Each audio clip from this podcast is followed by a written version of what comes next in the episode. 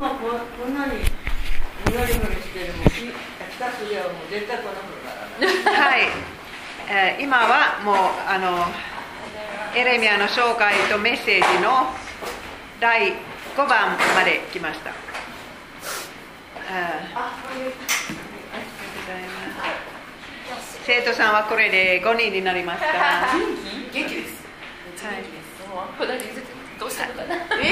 い、もうもう録音してるから始めます。すいません。えー浜田さん、そこにね、プリントがあるあります。お祈りします。愛するイエス様、今日はもう一度、エレミアの勉強の時間が許されて感謝します。えー本当にエレミアから私たちのためになるものを教えてください。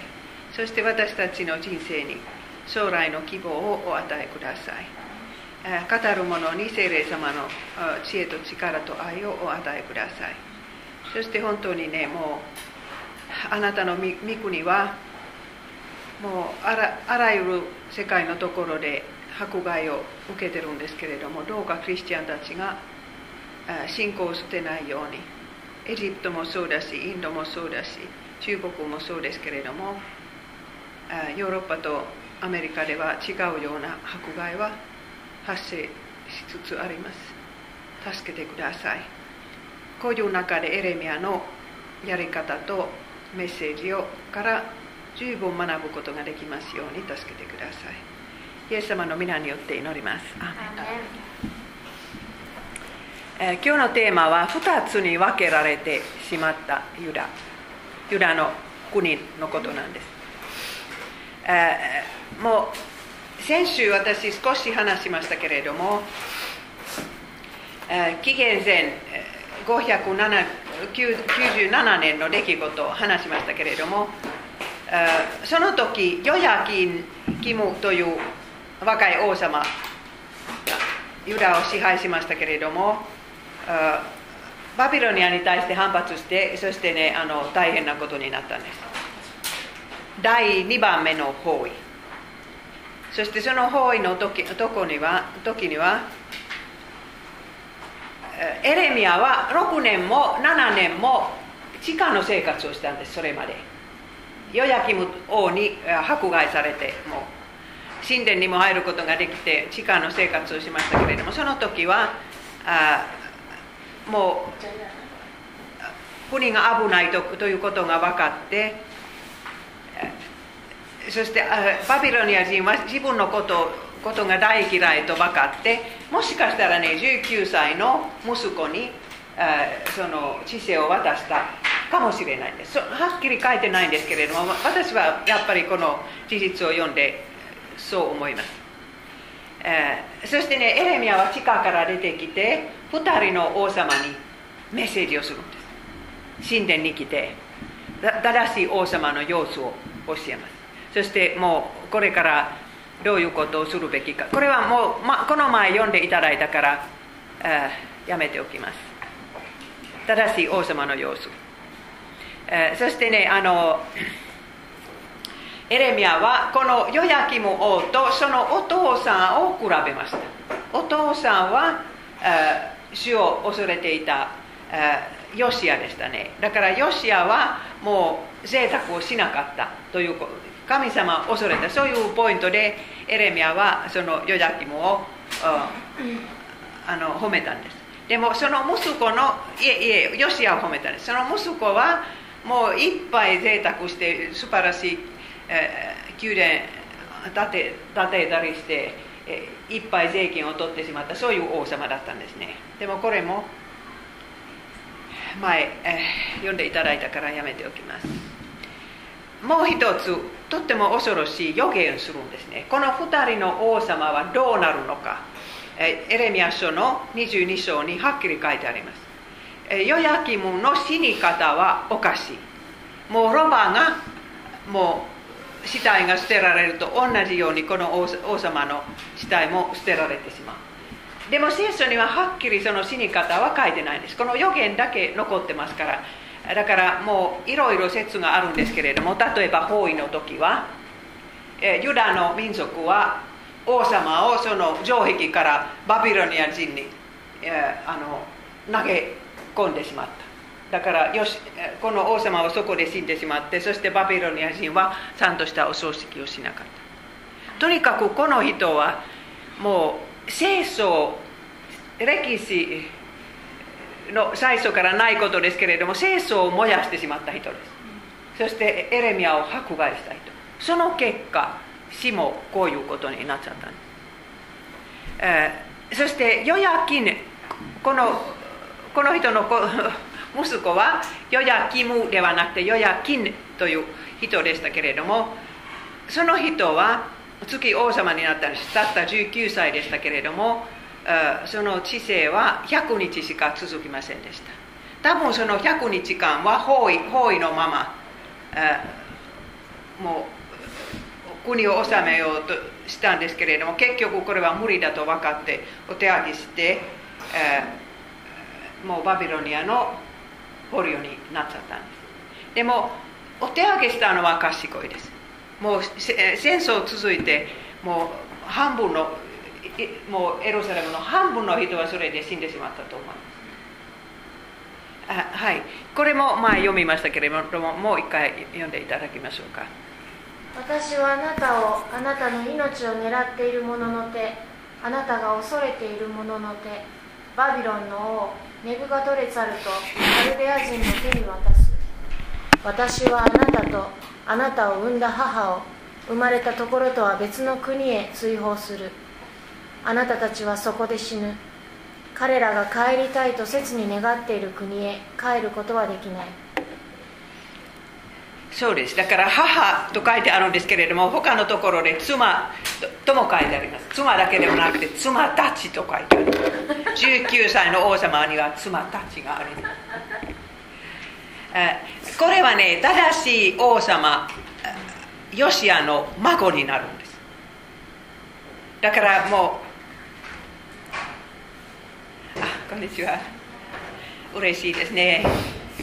6, 番目の生徒が入った。はい。えージョーさん先週話したことをもう一回話しますけれども。はい、えーでもこの人もいい王様ではなかった。だからヨシアが死んだ時はこの人はもうあまだ実際にもなってないから。ちゃんとしたそういう宗教の教育を受けてない子だと思います。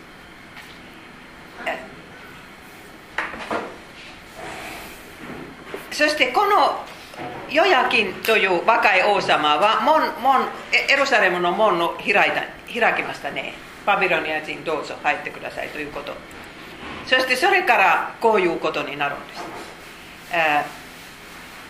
これは2番目の報酬ですけれども最初はダニエルたち7年前ダニエルたちがバビロニアに連れられてしまった。それはもう規則のと規則の息子たちとかもう頭のいい人そしてもうハンサムな子そういう子しか連れられなかったんですけれどもだから私が思うには100人とかそれくらいだったと思います。でも今度はね1万人になるんです、えー私その日本語は知らなかったからこういうふうに書きましたけれどもそういう専門家例えばあの金属のことができる人そしてね家を建てることのできるそういう専門家はバビバビロニア人が欲しかったんです。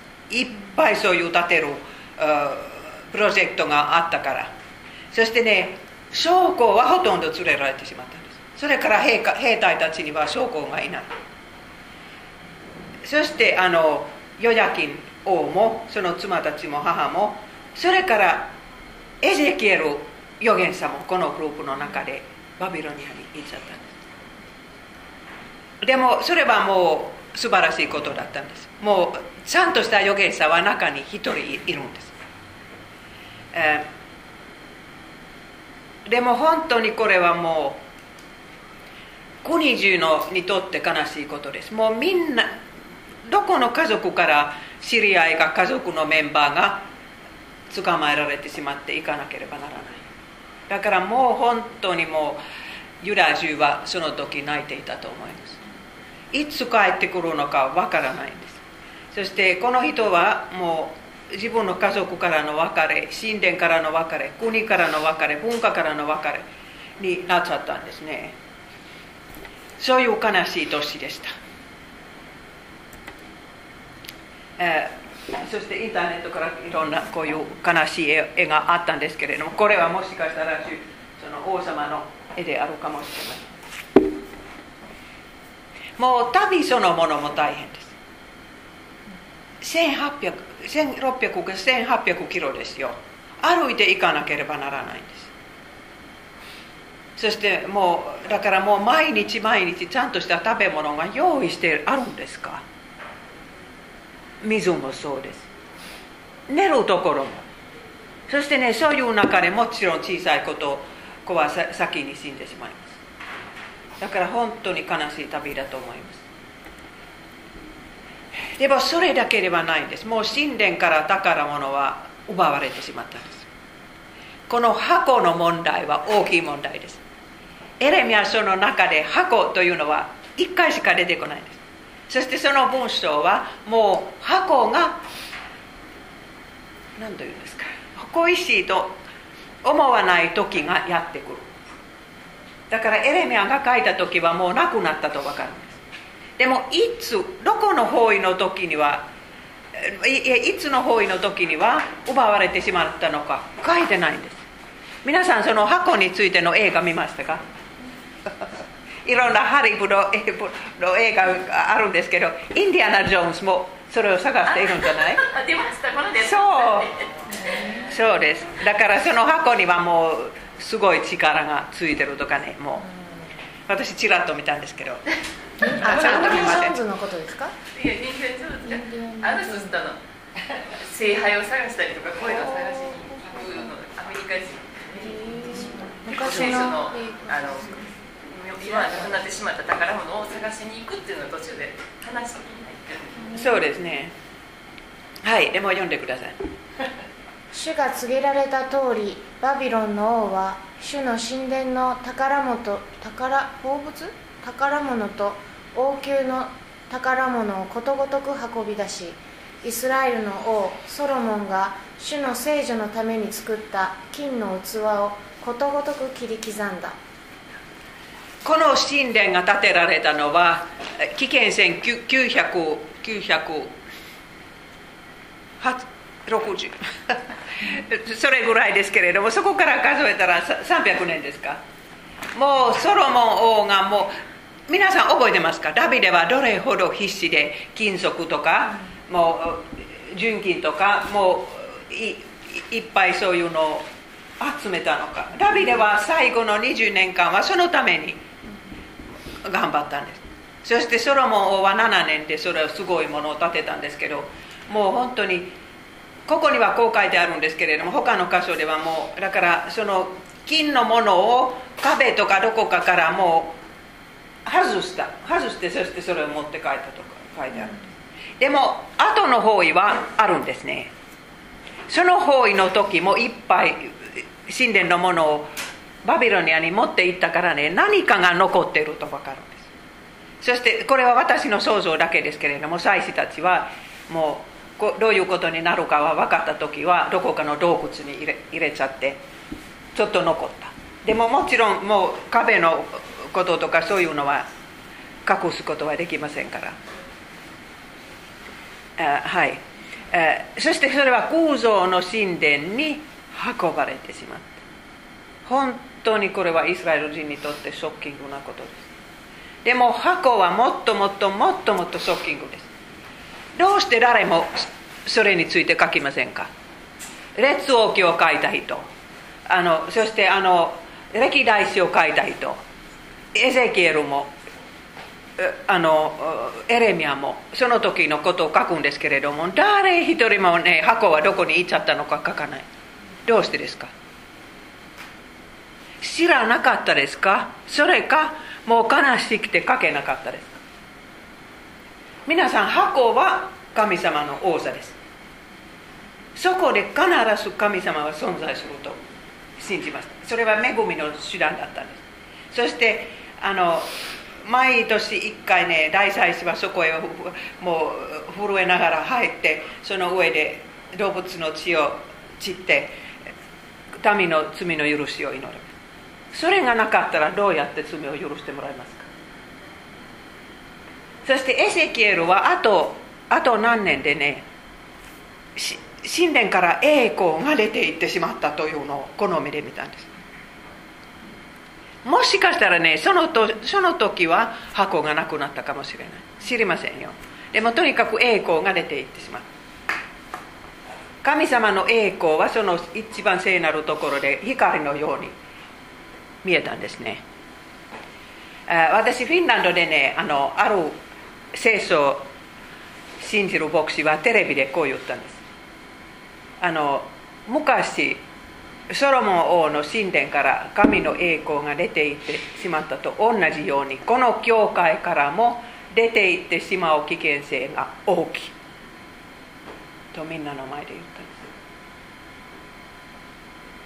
今フィンランド人は何のために緊張しているか私昨日母に電話したらパニックでしたよ次の大統領は今2人2人の間で決まってくるんです1人は普通の人ですもう1人は同性愛の関係を持って外国から若い男性を連れてきてねそういう人ですだからフィンランドの次の大統領はそういう人になったらね例えば日本にもう来るでしょう2人揃ってもうそういうそして日本人はまだ我慢するんですけれどもサウリアラビアに行った時どうしますかだからもう今フィンランドのクリスチャンは必死に祈ってます来週決まってくるんです私の妹もそういう大学ではないですけど短期大学の教師ですそしてねあのあその最初ねももう選挙があったんですね先週、その選挙で誰かがもう圧倒的に勝ったらそれでいいですけどね圧倒的な勝ち方がなかったらあともう1回やるんですね。だからこの同性愛の人は2人 ,2 人目になるのはほとんど誰も想像しませんでした。でもそうなってしまった時はもう大学でもうみんなも大喜びで教師たちも学生たちも。私の妹を除いて。そういう国になってます。皆さん想像できますか？私はもうこのエレミアを書いたこの本書いた時これはいつでしたかね？2005年でしたか？これを出した時は。もう将来は暗いといろいろ想像しましたけれどもここまでは私は想像力がなかった。こんなに早くフィンランドはもうこういう国になる。だから私たちの大統領は6年間ですけれども今そういうちゃんとした大統領はもう1回受けるかもしれません。でもあと6年でもうだもう終わりです。それからもうおかしい人だけ。そして私たち本物のクリスチャンを迫害するんです。本当にそれは覚悟しないといけない。私ももうどこの本の中にもね同性愛は罪だと書いたんですよそれはもうすぐ法律違反です。はいでもとにかくもう箱はいつ盗まれたのか知りませんけれども、えー、みな皆さんあのダニエル書勉強したでしょう。その時この絵があったんですけれどももうここでダニエルはそこへ行ってから 2, 2, 年2年目のことですけれども王様の夢の時証ができただからエルサレムを包囲しているその王様は宮殿にはダニエルのような信者がいるんですそしてこういうふうにもうダニエルの神様に、えー、神様はもう秘密を解き明かす方だと分かってダニエルの前でああいうふうにお辞儀するんですこれがなかったらネブカデネザルのやり方はもっともっともっと悪かったと思います。これは本当に役に立ったんですね。そう。はい読んでください。これを聞いたネブガトネザルはひれ伏してダニエルを拝し捧げ物と香を彼に備えさせた。あなたがこの秘密を明かすことができたからにはあなたたちの神はまことに神々の神すべての王の主秘密を明かす方に違いない。そうです。だから本当にダニエルにとってつらかったんですね。15歳の時国を出なければならないことでしたけれどもそれなりの大きな使命がつきものでしただからその月の1万人が入った時はもうネブカデネザルはユダヤ人は何でも食べません。もうだから宗教的には食べてはいけないものがある。それは知ってます。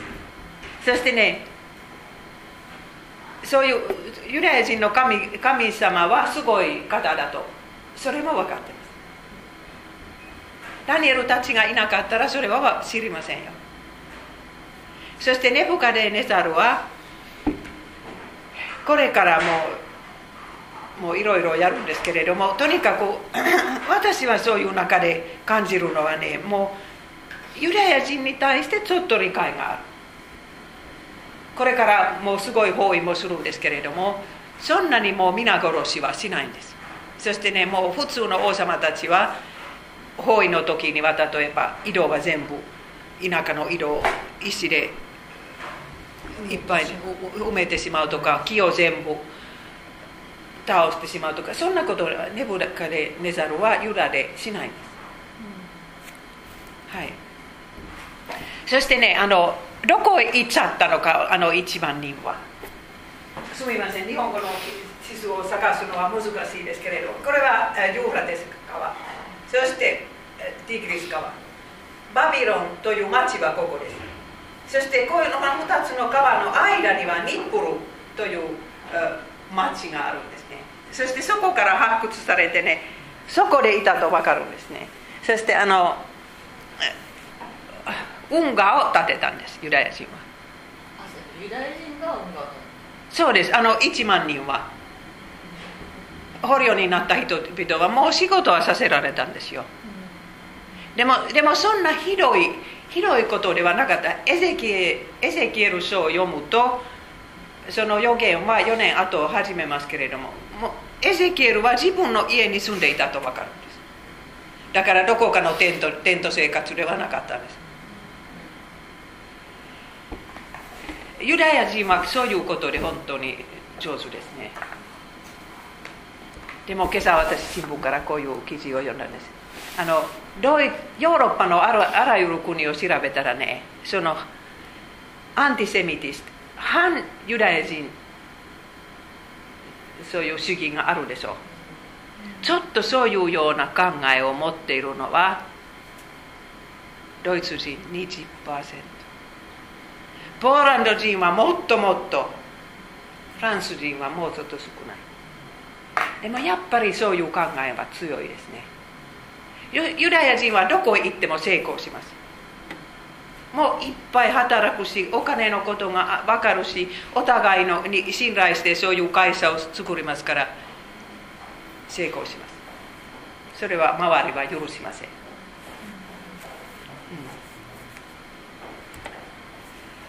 この時エレミアはどんなメッセージするでしょうか？どうしてこんなことになったのかはっきり言うんです。エレミアは前からもう言いますね。もう罪罪罪とか空想礼拝とか奸淫とかそういう罪をやめなかったら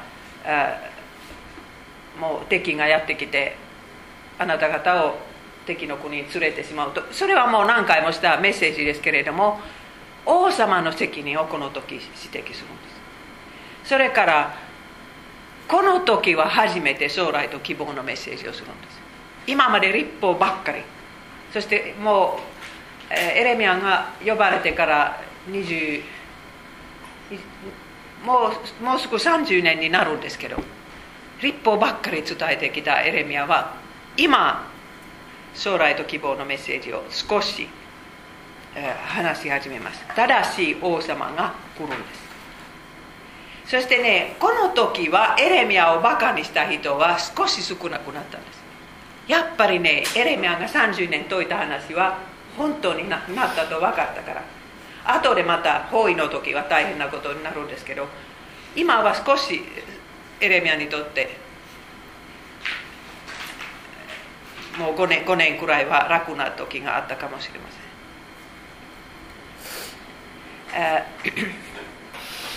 そしてこれはエレミア23章の話ですけれどもユダのそれまでの王様たちは正しくない羊飼いだった。そういう話をするんです。ここには羊飼いはあ宗教的なリーダーではなく王様のことを羊飼いのように言います。はいお願いします。災いだ。私の牧場の羊の群れを滅ぼし散らす牧者たちはと主は言われる。それゆえイスラエルの神主は私の民を牧する牧者たちについてこう言われる。あなたたちは私の羊の群れを散らし追い払うばかりで顧みることをしなかった。私はあなたたちの悪い行いを罰すると主は言われる。えーダビデはこれはよく分かったんです。自分が王様になったのはなぜですか？それは民のためだとダビデが分かったんです。でも皆さんも本当に力を握っている人はついこれは私のため私の家族のため。だと思ってしまいます。自分がもう金持ちになるため。に本当にもう日本の政治家ももうそういう誘惑と戦うべきです。だから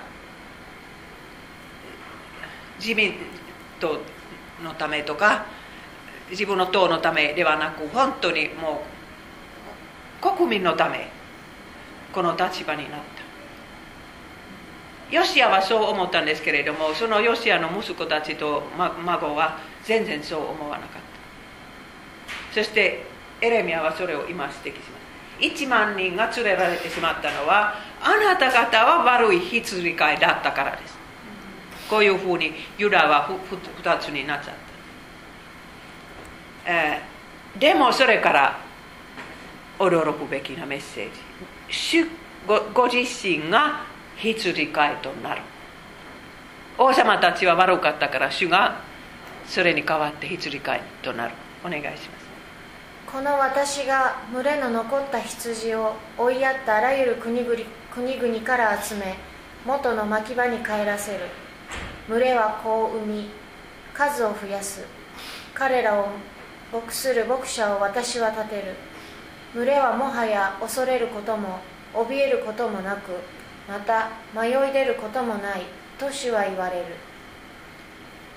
えー皆さんこれはいつ実現しましたか？これはまた一つそういう山々のあような予言です。本当に皆さん旧約聖書をこういう目で読まなかったらちんぷんかんぷんになっちゃうことが多いです。だからここから今ここから始めるべき。これ一番近い山はバビロンから自分の群れを帰国される方は主です。その病院羊飼い。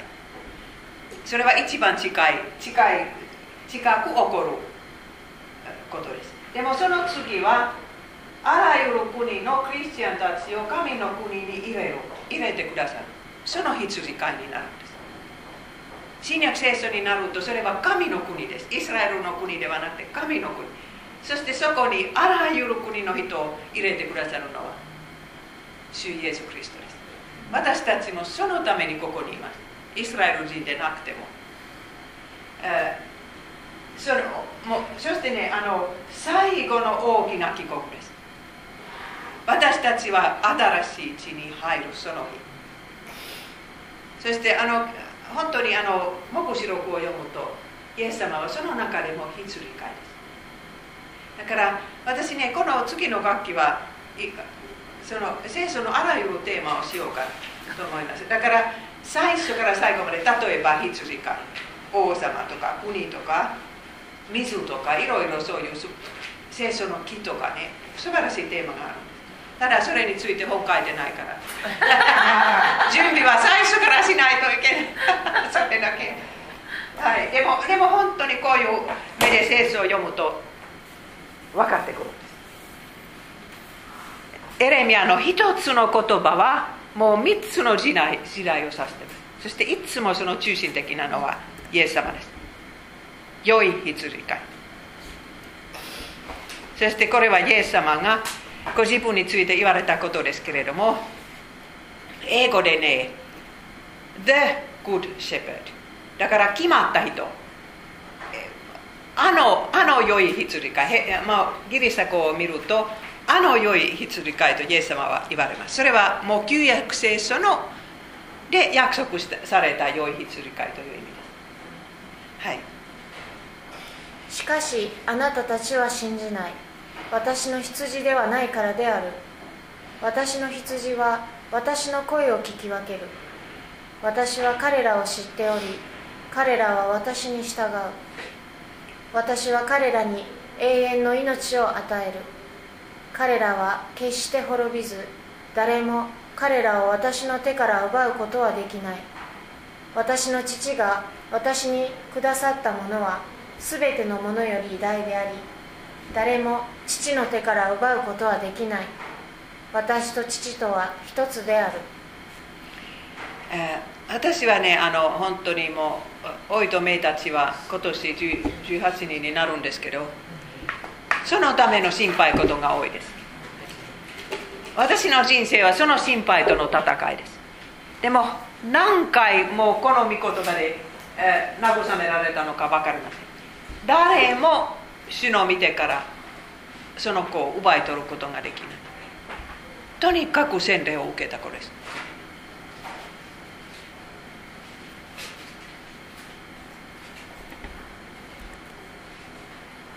はい。そして、えー、エレミア書23章はこういうふうに続きます。あのもういろんな悪い王様にの後は正しい王様が生まれてくるんです、えー、新共同訳には主は我らの救いと翻訳されてるんですけれどもそんなことないです。義という言葉です。正義。だからどうして救いにしたのか知りません。だから正しくない王様の月は正しい王様もう義である王様が、えー、ユダにもう,、はい、もう現れてくる。そういう約束ですね。はい、見よこのような日が来ると主は言われる。私はダビデのために正しい若枝を起こす。王は治め栄えこの国に正義と恵みの技を行う。彼の代にユダは救われ。イスラエルは安らかに住む。彼の名は主は我らの救いと呼ばれる。これはもうエレミア書で最初のはっきりしたイエス様への予言です。バカ枝、ダビデの正しいダビ、ダビデのための正しいバカ枝、もうそれはもうイザヤ書に書いてあったんですけれども、ダビデの王座という木は、とかダビデの系図という木は、大きな木は倒されてしまいます。でもその根っこからまだ若枝が出てくる。そしてその若枝という言葉は皆さんヘブル語でナザレ人のような発音です。そうです。そう。そして本当にもうこのゼレキアというユダの最後の王様は本当に最後になっちゃったんです。それから600年間は王様がなかったんですねイエス様が出るまでは。だからもうそのダビデのケースから若い枝が出たんでそれはイエス様なんですけれども。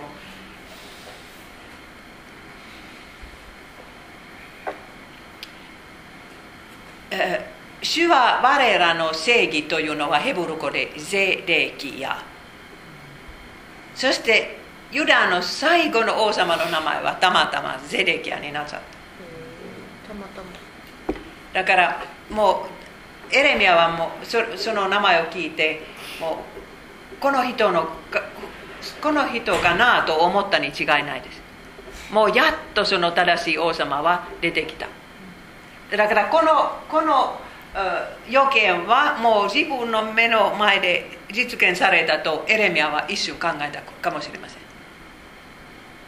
でもそうならなかった。やっぱりイエス様が来るまではそしてこのこの予言もいちいち見るとねまだまだ実現されてないですね。イスラエルは安らかに住む、その時はいつだったんですか？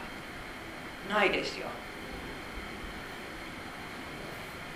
もっていうのは先生じゃなくて言葉っていう字ですね。はいああそうですね。ヘブル語。これはこう下の語もね。そうそうです。はいはいこういうのが早く自分で気がついたらいいですけど。はい。先生あのイスラエルは安らかに住むっていうのは本当再臨の時あの天から降りてくるって先生この間おっしゃってましたよねあのはい。エルサレムが。そう。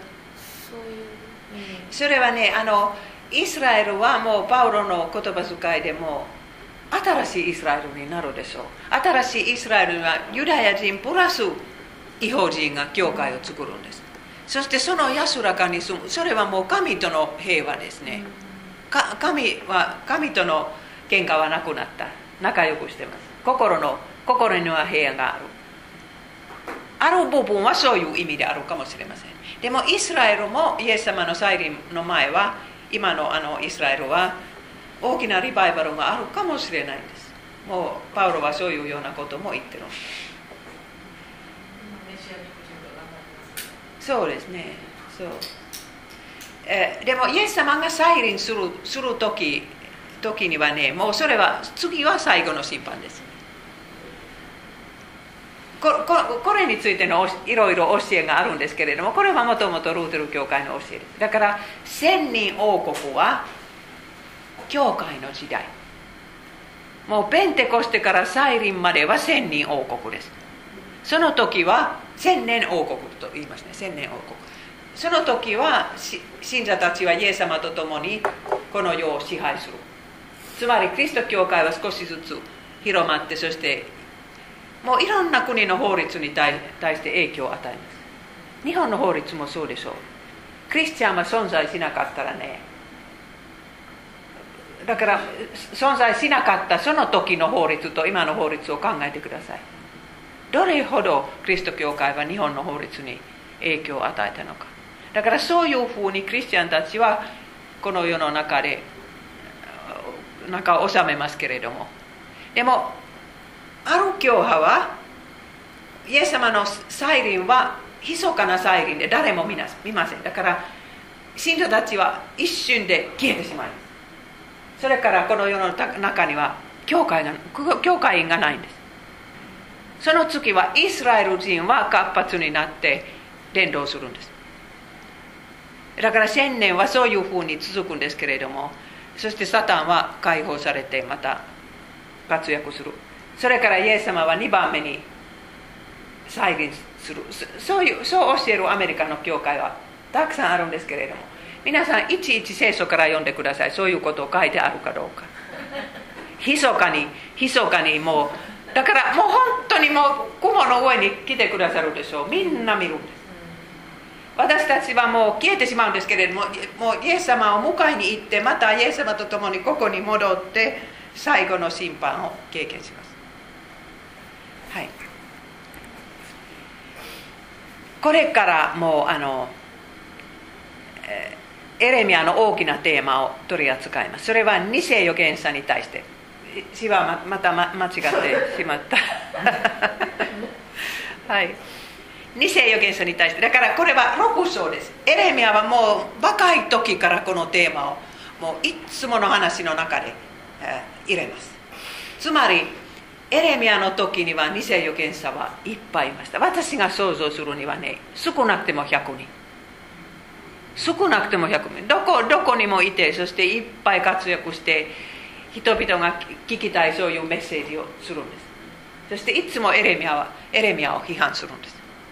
あんな消極的な人もう消極的なことしか言えない。何？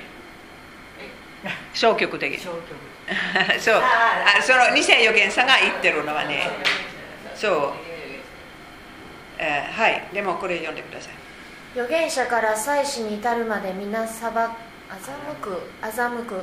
彼らは我が民の破滅を手軽に治療して平和がないのに平和平和という。彼らは忌むべきことをして恥をさらした。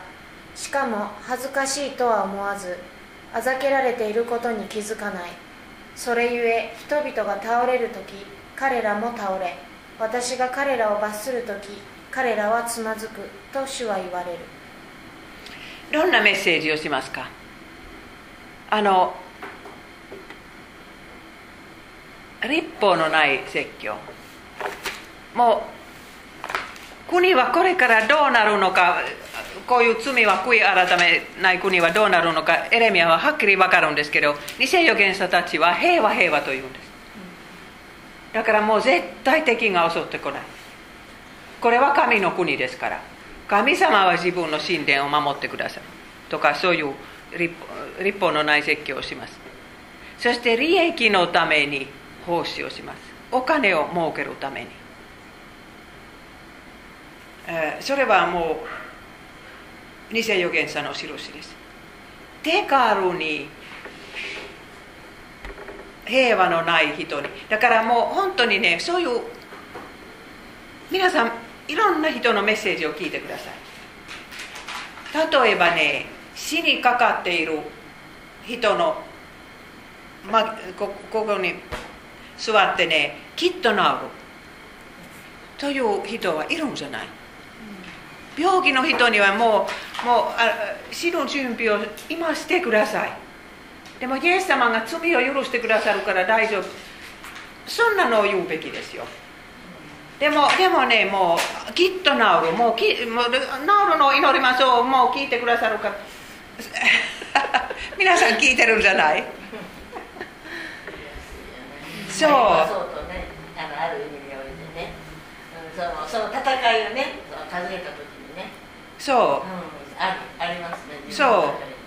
励まそうと思ってねでもその中にあのそれも伝えないとね、だから全然それをあのあの思わないうそうね。そうですでもこれは本当に偽預言者はもうこの世的な希望は何一つ持っていない人には何にも言えません。嘘だけ言え言えます。それは偽預言者の一つの印。この世の中には治らない病気がある。んですクリスチャンも治らない。そして私たちみんな月々死ななければなりません。その人に向かってメッセージがあるかどうか。きっと治るとか平和平和平和。それは嘘ですけどね。でもエレミアにはねもうもう一番暗かった時には素晴らしいメッセージがある。それは後で勉強するんです。エレミアは本当のことを30年も40年も言い続いてきたんです。平和ではない。戦争になる。それは最初から言ったんですね。でもいざとなるともう希望のメッセージがあったんです。だからもう預言者だけではなく本当にもう御言葉を取り付く人はみんなエレミア書を読んで自分のメッセージをそれと比べるべき。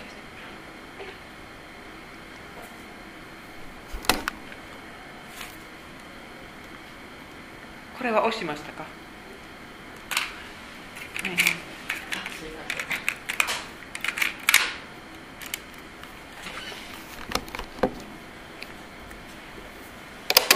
あら？こ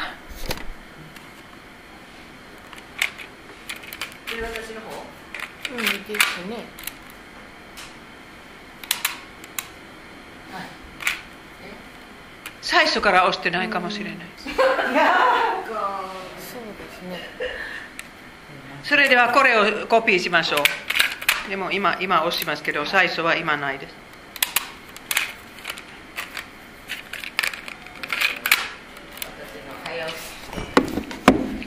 はい。預言者の罪は何であるか。もういつもの罪です。女お金。でもその時はプラスねソドマとゴモラの罪も出てきますから聖書には普通普通はねそれは同性愛のことです。だからこれはもう前考えられなかったことですけれども今の西洋を見るとやっぱりそういうことになると分かりますね。そしてそういうメッセージの中で罪を犯してもいい。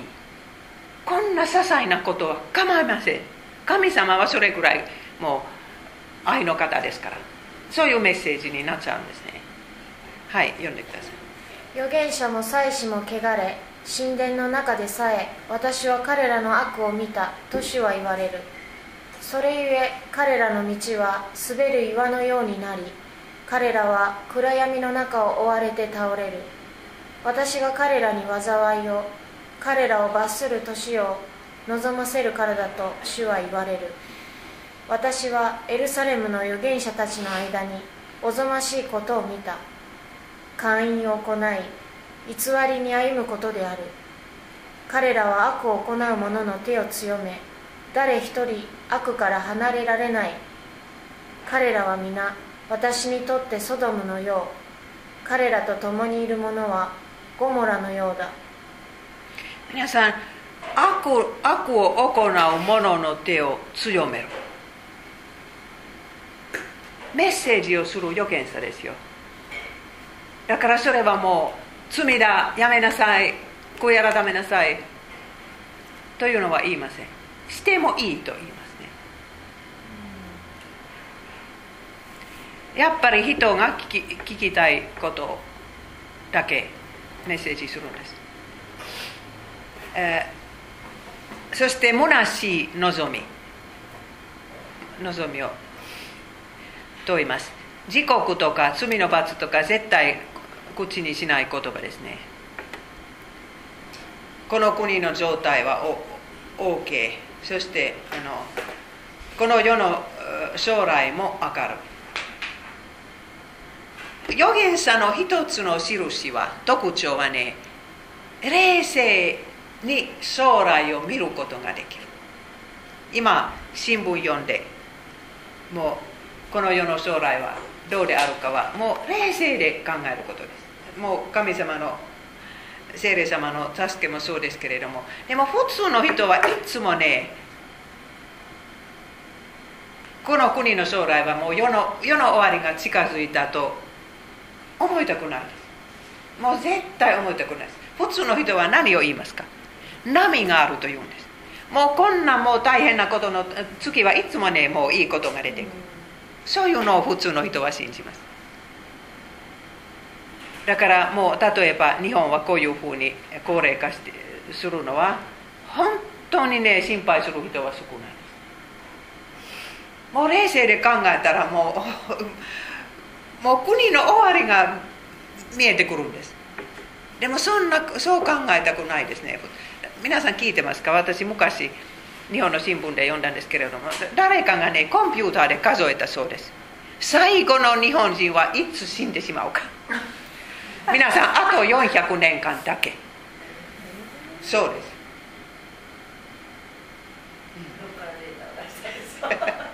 でもでもこういうもう子供を産める女性は少なくなるんです、まあ、もういつも。だからもうもう前のようなベイビーブームはもうダメですよ。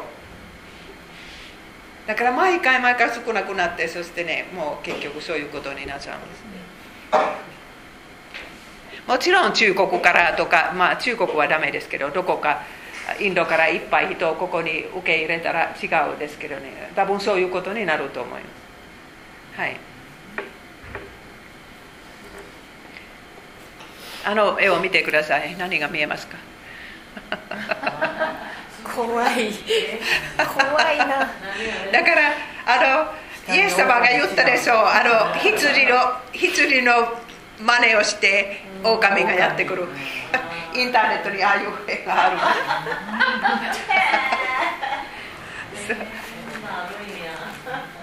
主に使われていないのに予言するんです。自分の夢を語ります。とかいろいろそういうもういいろんな話をしますね。もう聖書の話ではなく。はいお願いします。私が使わさないのに預言者たちは走る私は彼らに語っていないのに彼らは予言する。もし彼らが私の会議に立ったのなら我が民に私の言葉を聞かせ彼らの悪い道悪の行いから帰らせ帰らせることができたであろう。主の会議に出席するというのは何ですか？それは聖書を読むことです。もう御言葉を取り継ぐ人には聖書を読む暇がなかったらねこういうことになっちゃう。それは優位先順位です。もう何が何でも毎日ゆっくり聖書を読むこと。ノートを取って。そしてあのそれは主の会議に出席してそして主の言葉を言葉で心を満たしてそして口から心にあることは口から出るんです。でもそんな暇がなかったら何を語りますか？いろんなもう例えばアメリカで説教を聞いたらね普通はね 90%, 90はもう何かそういう自分に起こったこととかそういうことをゆっくり話します。そして最後の10%は御言葉を読んで何かそういう関連を作ります。だから本当に御言葉の解き明かしではない。です、エレミアはそういうことのないように忠告します。私は夢を見た夢を見たとこの預言者たちが言いますね。偽りを予言し自分の心が欺くままに予言する預言者たちは互いに夢を解き明かして我が民が私の名を忘れるように仕向ける。夢を見た預言者は夢を解き明かすがよい。しかし私の言葉を受けた者は忠実に私の言葉を語るがよい。もみ殻と穀物が比べ物になろうかと主は言われる。このように私の言葉は火に似ていないか。岩を打ち砕く。何だったっけこれ。金槌かつ金槌ですか？なんかのようではないかと主は言われなんだすみません。ああのフィンラフィンランド語であの金槌のような言葉があるんですけど。土ですねやっぱり。はい。土土金槌の土、はい。はい、はい、だからもう自分の夢を語るのはもみ殻のようです食べても栄養にはなりません。でも神様の御言葉を人々に食べさせると本物のあの米とか麦みたいですね。そして夢にはそういう岩を打ち砕く力がないです。人間の硬い心を打ち砕く力がないです。だから本当にそういういろんな話をするする預言者とか牧師とか宣教師はもう聖書の話ではなくて他の話いっぱい語る。メッセージにはそんな力がないんですよ。人の罪のある心を打ち砕く力。そしてあの信仰を思い出す力もないです。生み出す力はい。皆さんもしもしね、エレミアは飽きてしまってねもうこの戦いは嫌と思って100人の偽預言者と協力をするようになったら結果はどうだったのか。私本書きながらこういうふうに考えて本に書いたんですね。だからもう本当に私たちの共通のところは多い。多いでしょうと偽預言者はエレミアに言ったかもしれないです。私たちは一人の神様を信じます。そして神殿にも信じます。モーセの立法にも信じます。だから共通しているところはもう違うところよりも多いじゃないですか。もしねエレミアもこれにもうなずいてもそれでは一緒に神殿に行って一緒に生贄を捧げましょうと言ったらねその結果は何だったんですか？エレミアは暗視を受けます。牧師になるんです。あの祭司になるんです。エレミアは祭司の息子でしたから祭司になる権利がなったあったんですけどね暗視を受けなかった。まず第一暗視を受けてそしてもう毎月の給料は出ます。祭司たちは生贄の中から給料をもらったんですね、えー、そしてでもでも聞いてる方はねどちらも正しいと思うようになるんです。解釈の問題だけ。偽預言者とエレミアの言ってるのはもうどちらも正しいです。少しだけ角度が違うだけ。見る角度。でも偽りの予言に対して誰も忠告しない。そして結局ねもう第3番目の包囲になる時はエルサレムは1年半包囲されたんです残ってる人は1000人だけその他の人はみんな死んでしまったその時はもう偽預言者は平和平和というメッセージとエレミアはもうちょっと厳しいことを言ったんですけれどもとにかく協力しましたから同じグループだとみんな思ったんですねだからもうエレミアも自分たちを騙してしまったとその包囲の中でみんな思ってしまったそして次の世代に残す信仰はどういうものになるの次の世代の信仰はエレミアによりました。エレミアはその純粋な聖書の信仰を次の世代に渡した人です。多分ダニエルたちもあんなにしっかりしたのはエレミアのメッセージの結果だと思います。だからもう誰とでも協力してもいい。キリスト教会の中でも誰でもいいです。もう同じ神様を信じますから。そう考えてはいけません。本当にこれは聖書の信仰であるかどうかをまず調べてそして協力します。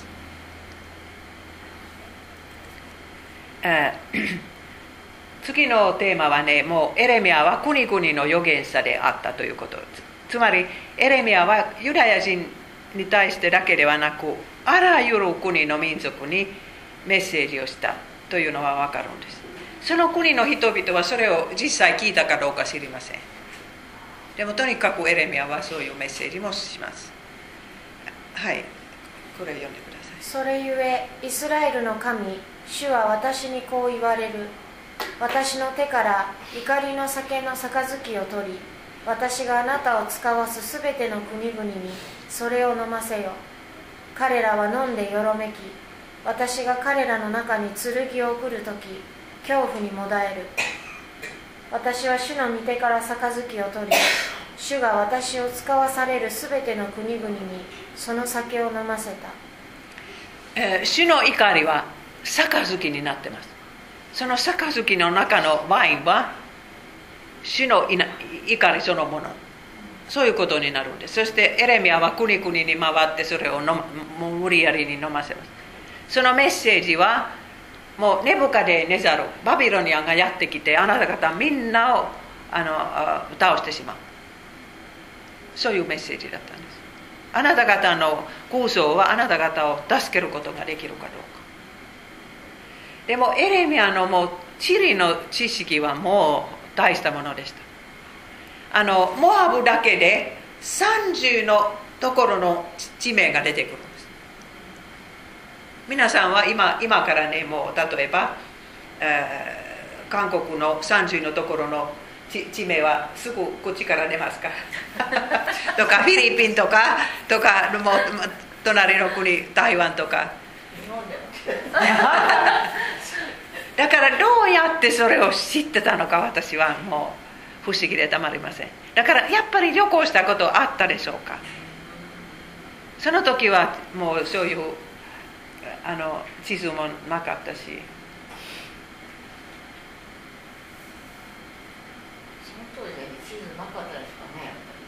そうですよ。そうだから地図に地図の世界になったのは。そうですよ本にもないですよね。はい。そう。そしたら何？そうそうかもしれない。それかあのそこその辺に旅行した人から聞くとか。人に聞いたん違います今の人にな なんかこうね自分で はい。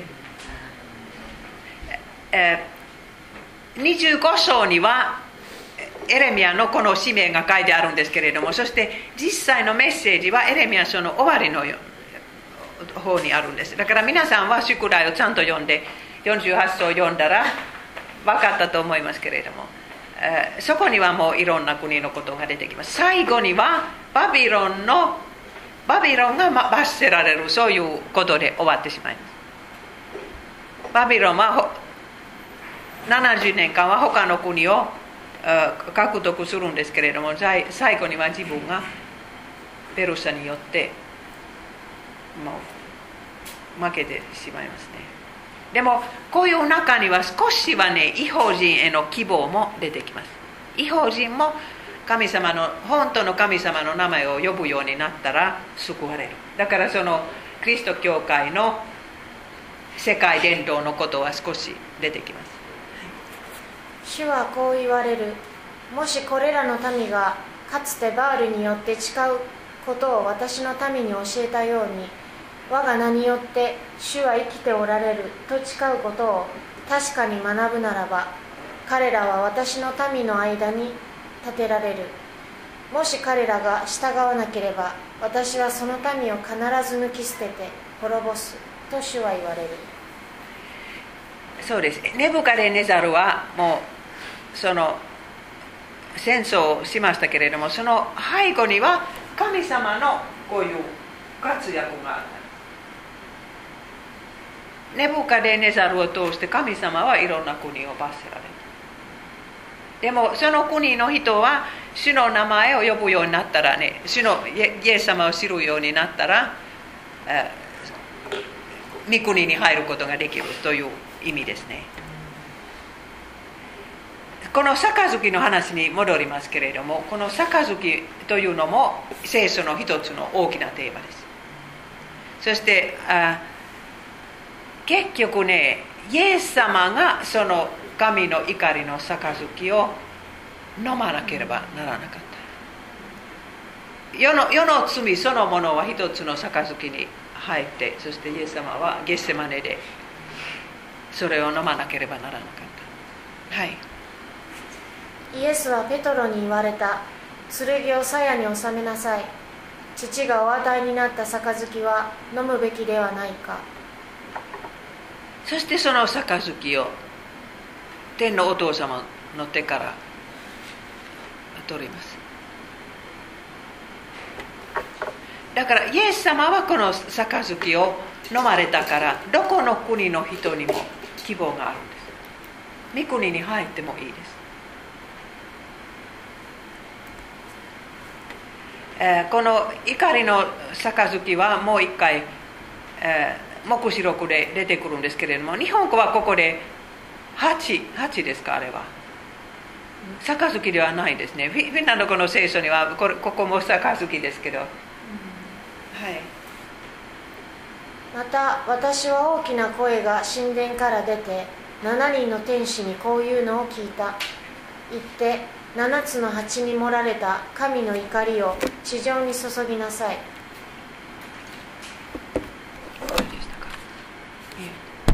はい。だからその黙示録の神の怒りの杯は7つありますね。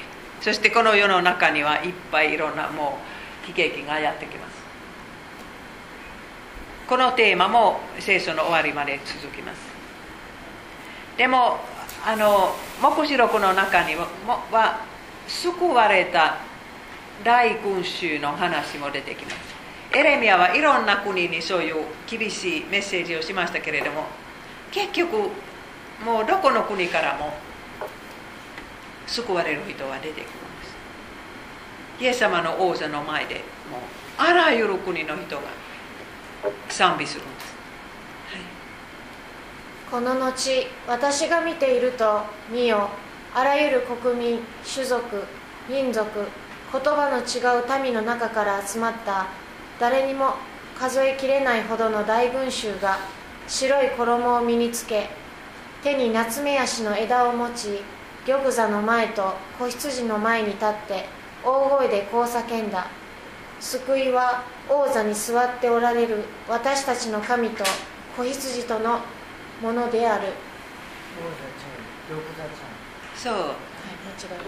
だからあもうこれは海外伝道の希望の箇所です。そしてまだこの最後に書いてあるあの救いは子羊のものであるというのは聞いてない人はこの世の中にいます。だからだからもう頑張らなくちゃいけない。私いつもねあの北朝鮮のことも考えるんですけどね。北朝鮮の人の中から何パーセントイエス様の名前を聞いているでしょうか、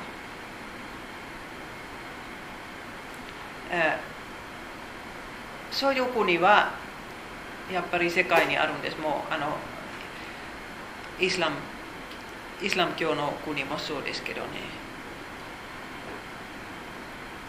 もう本当に大変な国。私アアフガニスタンにも行ってきたんですけど。政権は宣教師の家でやるとね。もうその家アフガニスタン人2人と宣教師の奥さんと私4人でやったんですけどね。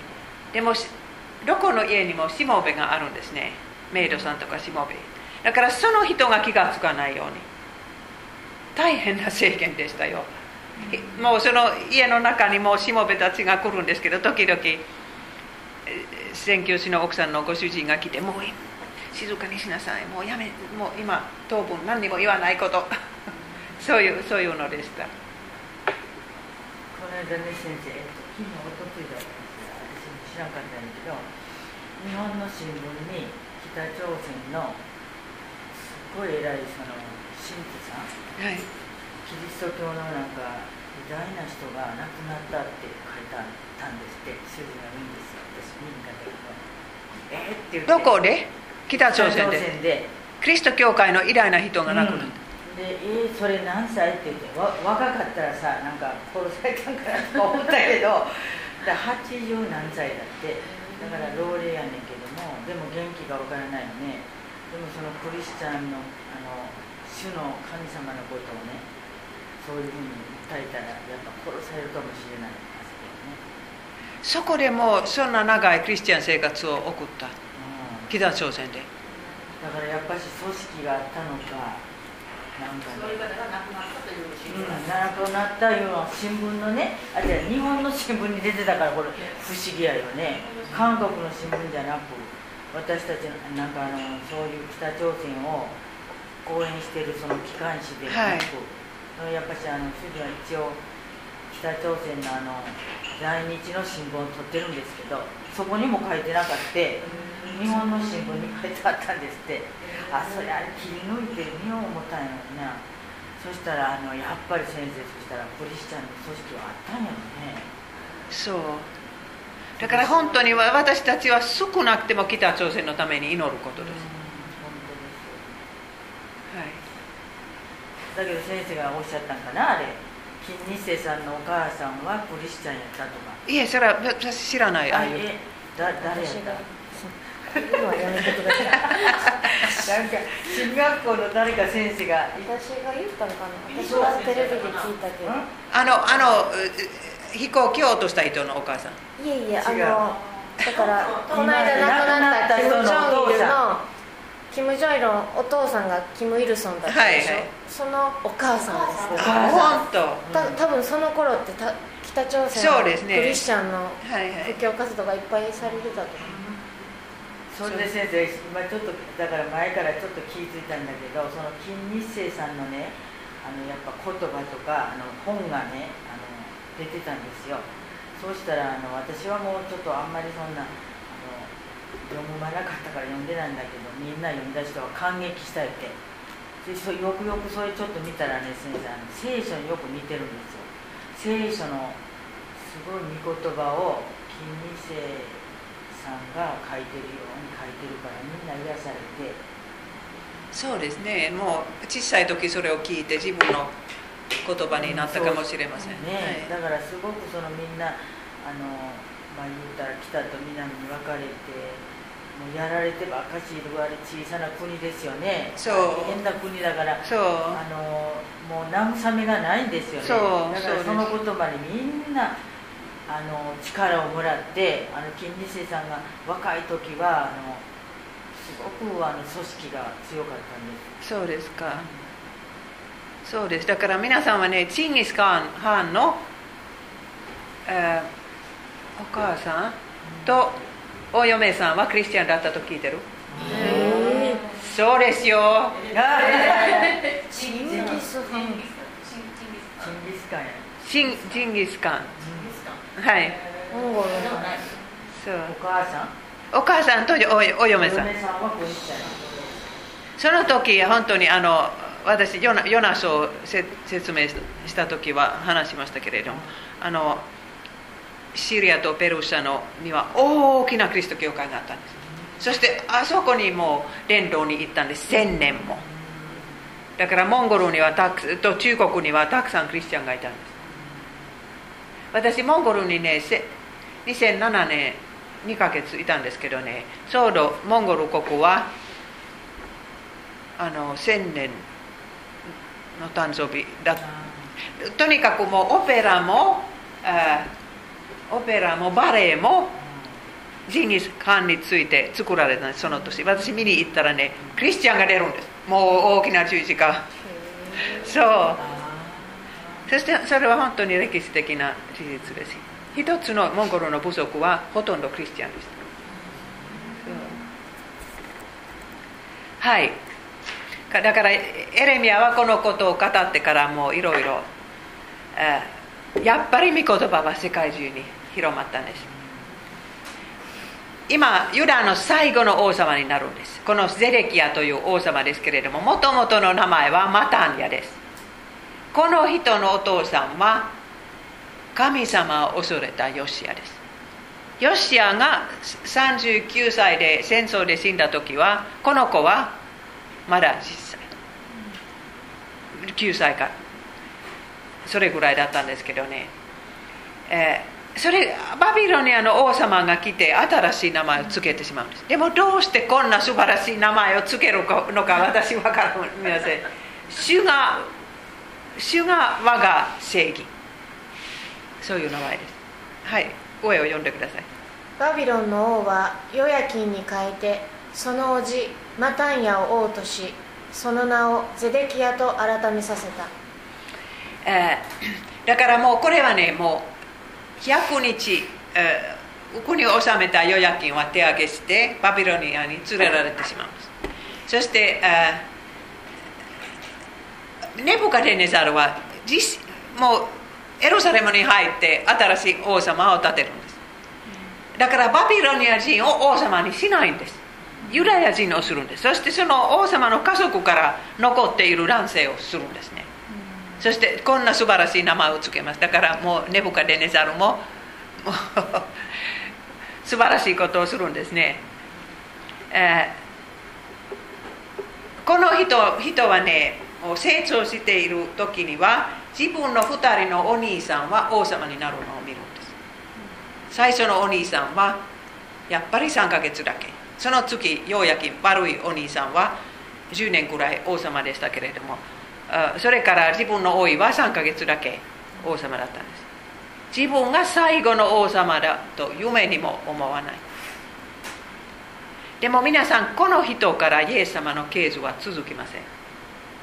どこから続くか続くかというとねヨヤキンバビロニアに連れて連れられてしまった奥さんたちと一緒に連れられてしまったそのヨヤキンはイエス様の戦争になるんです。もうこれからの大変な20年間はこの人は無事にバビロニアの牢屋に、いてもう毎日お腹いっぱい食べます。だから神様はそういうふうにダビデのケースを守ってくださったんです。でも私はさっきも言いましたけれどもエレミアはこの名前を聞いてこれだと思ったかもしれません。でもそのその希望はすぐもうなくなったんです。ゼレキア王はいい王様ではなかったんです、はい。ゼデキヤは21歳で王となり11年間エルサレムで王位にあった。彼は自分の神主の目に悪とされることを行い主の言葉を告げる預言者エレミヤの前にへりくだらなかった。そうです。11年もだからもう最後のチャンスです。これから私たち勉強するんですけれどもエレミアは何回もね王様のところへ行ってメッセージするんです。この人はもう心の中にはそういう柔らかいところは一つあるんです。だからもうもう兵隊たちの圧迫がなかったらもしかしたらエレミアを聞いたかもしれない。でもこの人の時はねもうユダは2つの党になっちゃったんです。エジプトエジプトから助けエジプトに頼る党とバビロニアに頼る党エレミアはバビロニアに頼る党だったんですね。でもエジプトに頼る人たちはもうバビロニアに戦争した。そういうそういう問題でしたね。その時、え、エレミアは2つのカゴカゴでしょう。このこのもの。2つのカゴの幻を見るんです。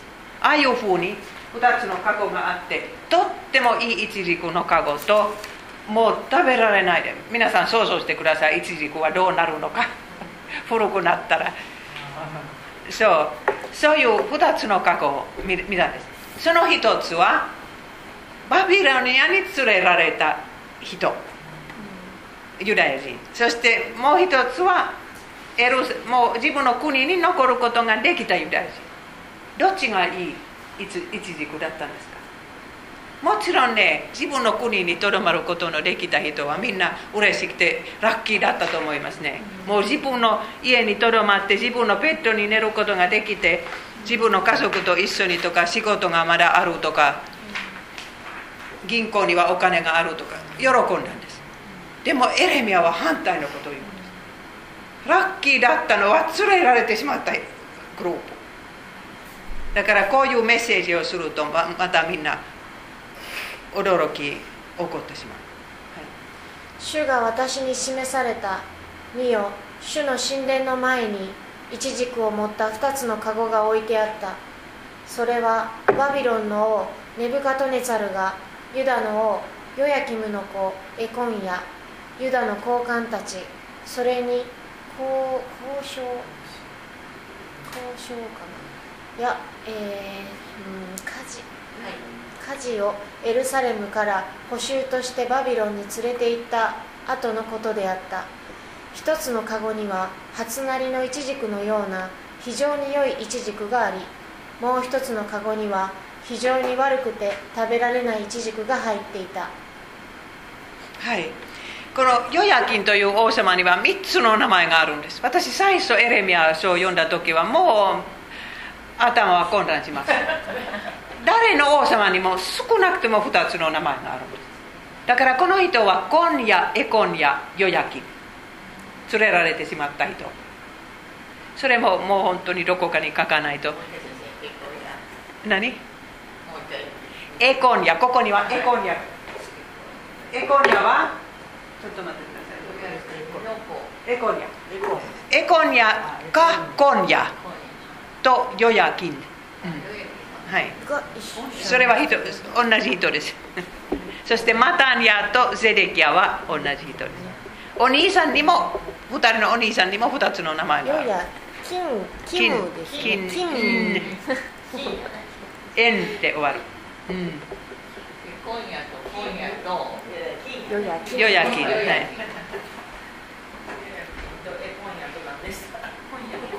今夜エコニアとヨヤキンまあまあその バビロニアに連れられた方。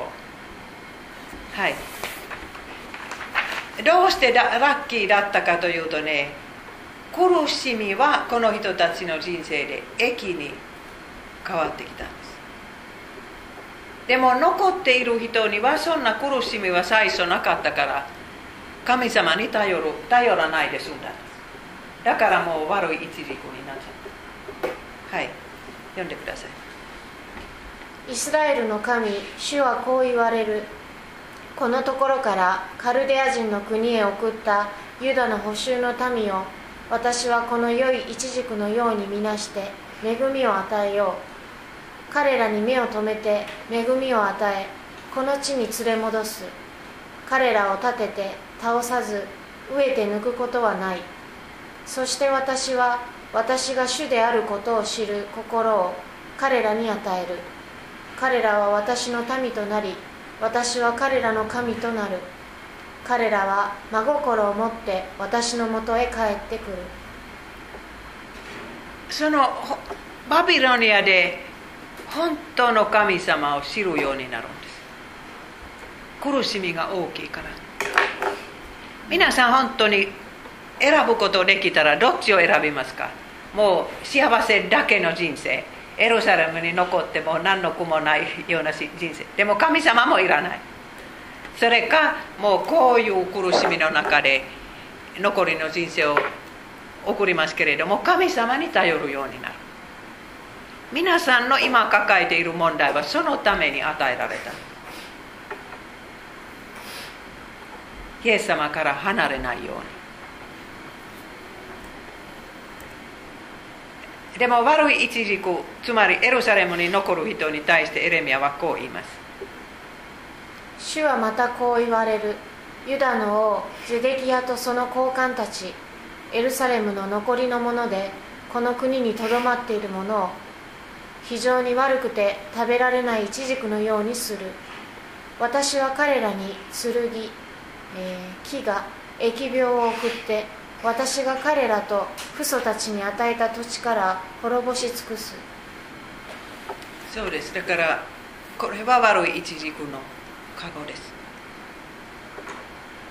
偶像礼拝を続くその民エレミアの説教終わりまで聞かない。その民。この一軸も皆さん聖書の一つのテーマです。イエス様は最後の1週間にはね一軸の木を呪ったというのを覚えてますか？皆さんなぜそんなことをなさったのか考えたことある？一軸の実の時でなないのにイエス様はそこには実がないから呪ってしまう、やっぱりねその時はイエス様はご自分で一軸の木になってイスラエルに代わって呪われてしまう十字架の木はもう本当に実のない木の木でしょうだからその一軸はイスラエルのことを意味してますね。イエス様はエレミアのようにイスラエルに対して厳しいメッセージをなさったんですけれどもいざとなるともう立場を変えてイスラエルにの代わりに呪われてしまっ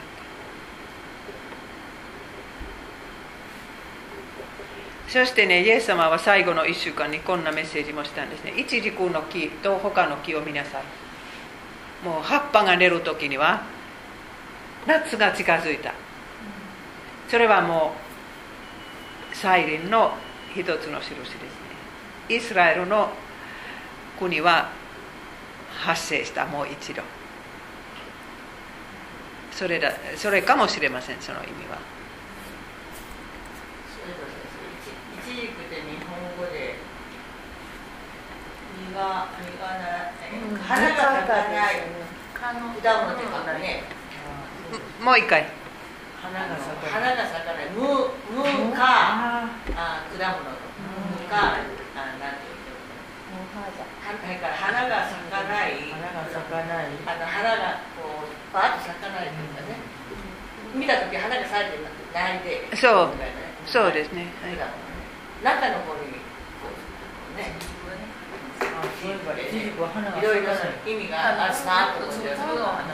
例えばどういう意味そう私これをいもうコンピューターで書いたらもうそういう字が出てきたんですけれどもわもうこういう字で書くとは私思わなかった。花のない。そうそうあそう。か。はい。分かった。はい。ここれこれで多分。花ですねあここっちこうや。こっちが花で上でのこれはいでも先に行きましょうか。ああと一つあるんでそれで私終わります。えつまりエレミアはバビロニアに2枚の手紙3枚3枚の手紙を書くんですね。これはその最初です。そしてその背景はもう保守されたユダヤ人は落ち着かないためです。もうもうその1万人の中にも、まあ、エゼキエルというちゃんとした預言者がいるんですけどね偽預言者がたくさんいるそして偽預言者のメッセージはまたすぐ変えることができる。すぐ変えることができる。2年 ,2 年以内に変えることができる。というメッセージです。だからみんなスーツケースを持ってもう落ち着きません。もういつ帰るのか。だから家も買わ買わないし、えそして果物の木も立てない。だからエレミアはそういう生活はダメだと言いたいから手紙を書くんです。あなた方は70年間そこにいないといけない。帰る帰ることのできるのはあなた方の孫です。落ち着きなさい。という手紙を書くんですはい。この手紙はユダの王ゼデキヤがバビロンの王ネブカトネツァルのもとに派遣したえーシャファンの子エルアサとヒルキヤの子ゲマルヤに託された。えーゼレキヤはどんな手紙をネブカデネザルに書いたでしょうか？それは知りませんけれどもとにかく2人の人はその手紙を王様の手紙を届きに行ったらねエレミアは自分の手紙も渡した。そして皆さんサファンの家族覚えてますか？これはエレミアの友達である。そのサファン。もうあ偉い立場を持ってた人でしたけれどもそれでも本当の信仰を守った人。こういう子もいるとは今まで分からなかった。サファンには4人か5人息子がいるんですけれどもそのその2人はもう出てきたんです。1人は陰謀の時にはエレミアを守った人。もう1人はバラクはメッセージをした時はその神殿にいた人。でもエエルエエルワザエルワザというサファンの子がいたんですね。そしてエレミアの手紙を持って行ったんです。ここには絵があるんですけれども例えばバビロニア人はもうシオンの歌を歌ってくださいとお願いするんですね。それは詩篇の中で出てくるででもこの保守の民はもうこの外国でそんな歌を歌いません。と言いますね。だからそういうのをやめてくださいとあエレミアが書きます。皆さん難民になるともう大きな決断はあるんですね。私の父も難民になったんです。私は難民の子供です。父が自分の故郷からに逃げて5年目に私が生まれた。いつも子供の時その話ばっかり聞いてます。もうその村はもう天国のよ私が住んでいる村よりも春はもう早く来るしそしてねもう木が大きいしもっと南あるからそうそうだと思いますけどね。そその村の話を聞聞いたんですけどとにかくフィンランド人は難民のキャンプを建てないでもう残っている土地を分けてもう難民に渡したんですね。そして家を建てるローンローンを。私は今ニュースを聞いたら日本人の下手のやり方は起こりますね。だから今あの今力を持ってる党は民主党民主党は一生懸命ねもうあの福島とかその辺の人のためにいろいろやろうとするんですけれども自民党は反対。だからもうちゃんとした大きな決断はできないですフィンランドは戦争の後は党は何であってもねもうこんな大きなことを決めたんです。金持ちから土地を取るそれはもう難民に分けるそしてどどロローンとかねいろいろそういうもう国民が好きでなかった決断でしたよ。でもみんなでそれはやって一つの党はできないです。だから今私民主党はかわいそうだと思います。自民党はもう絶対協力しないと決めてるか決めてるでしょう。はい。そして結局その手紙の内容はこれです。お願いします。イスラエルの神万軍の主はこう言われる。私はエルサレムからバビロンへ補修として送ったすべてのものに告げる。家を建てて住みそのに果樹を植えてその実を食べなさい。妻をめとり息子娘を設け息子には嫁を取り娘は嫁がせて息子娘を産ませるように。そちらで人口を増やし減らしてはならない。私があなたたちを補修として送った町の平安を求めその町のために主に祈りなさい。その町の平安があってこそあなたたちにも平安があるのだから。皆さん敵の町のために祈りなさいとここに書いてあるんです。ゲリラになってはいけません。だからそのもう 偶像を信じているバビロンという町のために祈りなさい。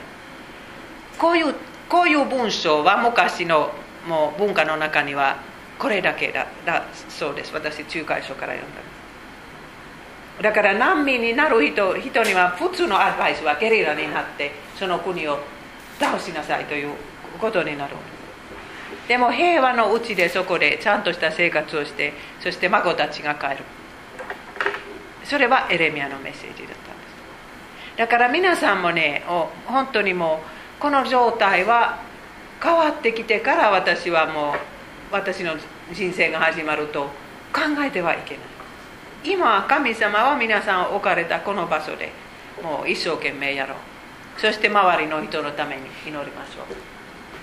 それはいくら敵だよと思ってもね。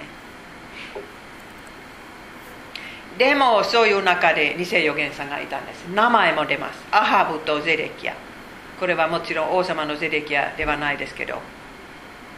この2人は姦淫という罪を犯しながらも予言するんです。はい。ちょっと長いですけど読んでください。あなたたちのところにいる預言者は占い師たちに騙されてはならない。彼らの見た夢に従ってはならない。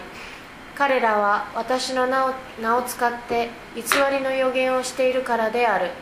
私は彼らを使わしてはいない。と主は言われる。はい。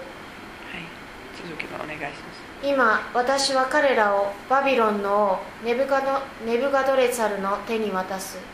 王は彼らをあなたたちの目の前で殺す。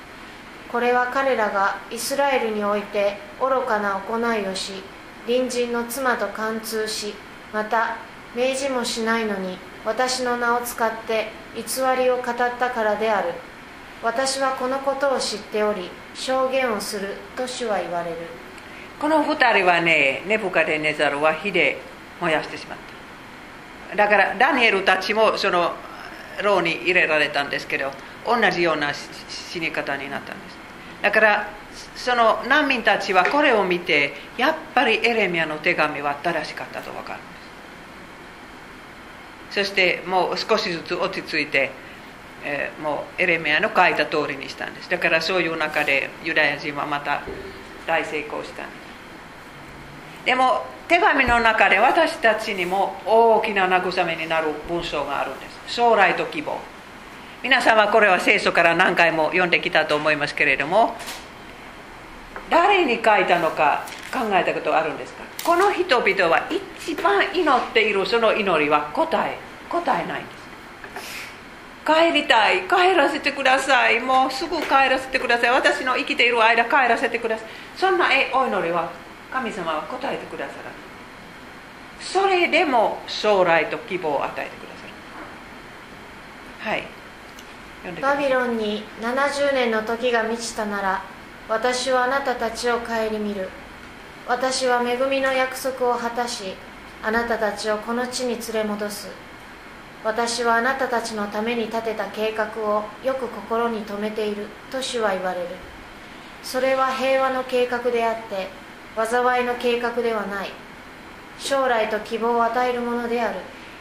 その時あなたたちが私を呼び来て私に祈り求めるなら私は聞く。私を尋ね求めるならば見いだし心を尽くして私を求めるなら私に出会うであろうと主は言われる。その保守の土地はこの人たちにとって死と出会う土地になったんです。偶像の中からもうエルサレムから来た人々です。そしてここで本当の信仰が与えられた。だから本当にこうもう祝福だったんです。皆さんユダはバビロニアに連れられてしまう。連れられなかったらねユダの宗教は終わってしまったかもしれない。そうだからもう偶像はいっぱい今発掘でね分かるんです。バビロニアに行く前はねもう、えーバールの像。そしてバールバールの奥さんのアスタルテの像そしてヤフェの像ヤフェの奥さんのアスタルテの像そういう嫌なのはいっぱい出てくる。帰ってから一つもない。偶像礼拝はそれで終わる。イエス様の時はパリサイ人たちには違う罪があったんですけど偶像礼拝そのものはそれで終わった空像礼拝のやってるバビロンの中で空像礼拝が終わった。そしてもうこれは皆さん信じてください。神様には皆さんのためには希望と将来の計画があるんです。希望と将来と希望を含めているそういう計画があるんです。そして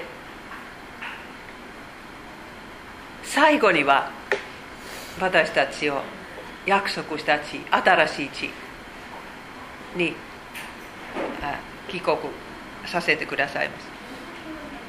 私たちには行く帰るところがあるんです。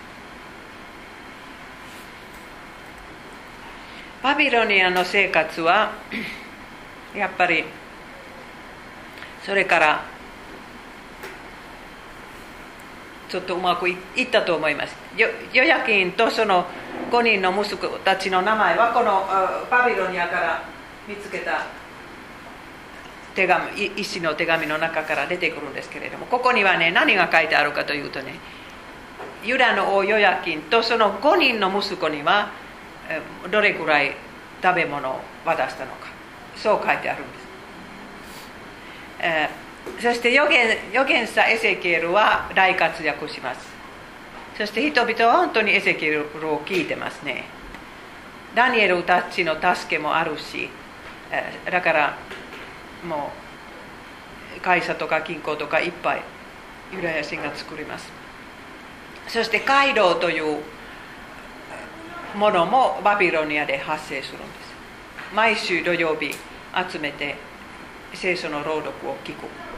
神殿がないから。そして旧約聖書の書物を集める。結局エレミア書もそこに誰かが持っていくんです。はい。宿題はエレミア書27から29そして51章。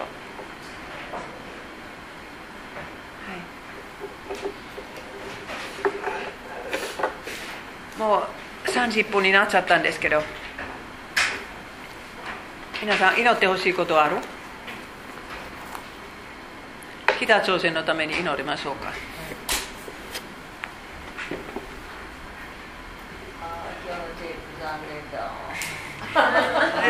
一つのテープは大丈夫です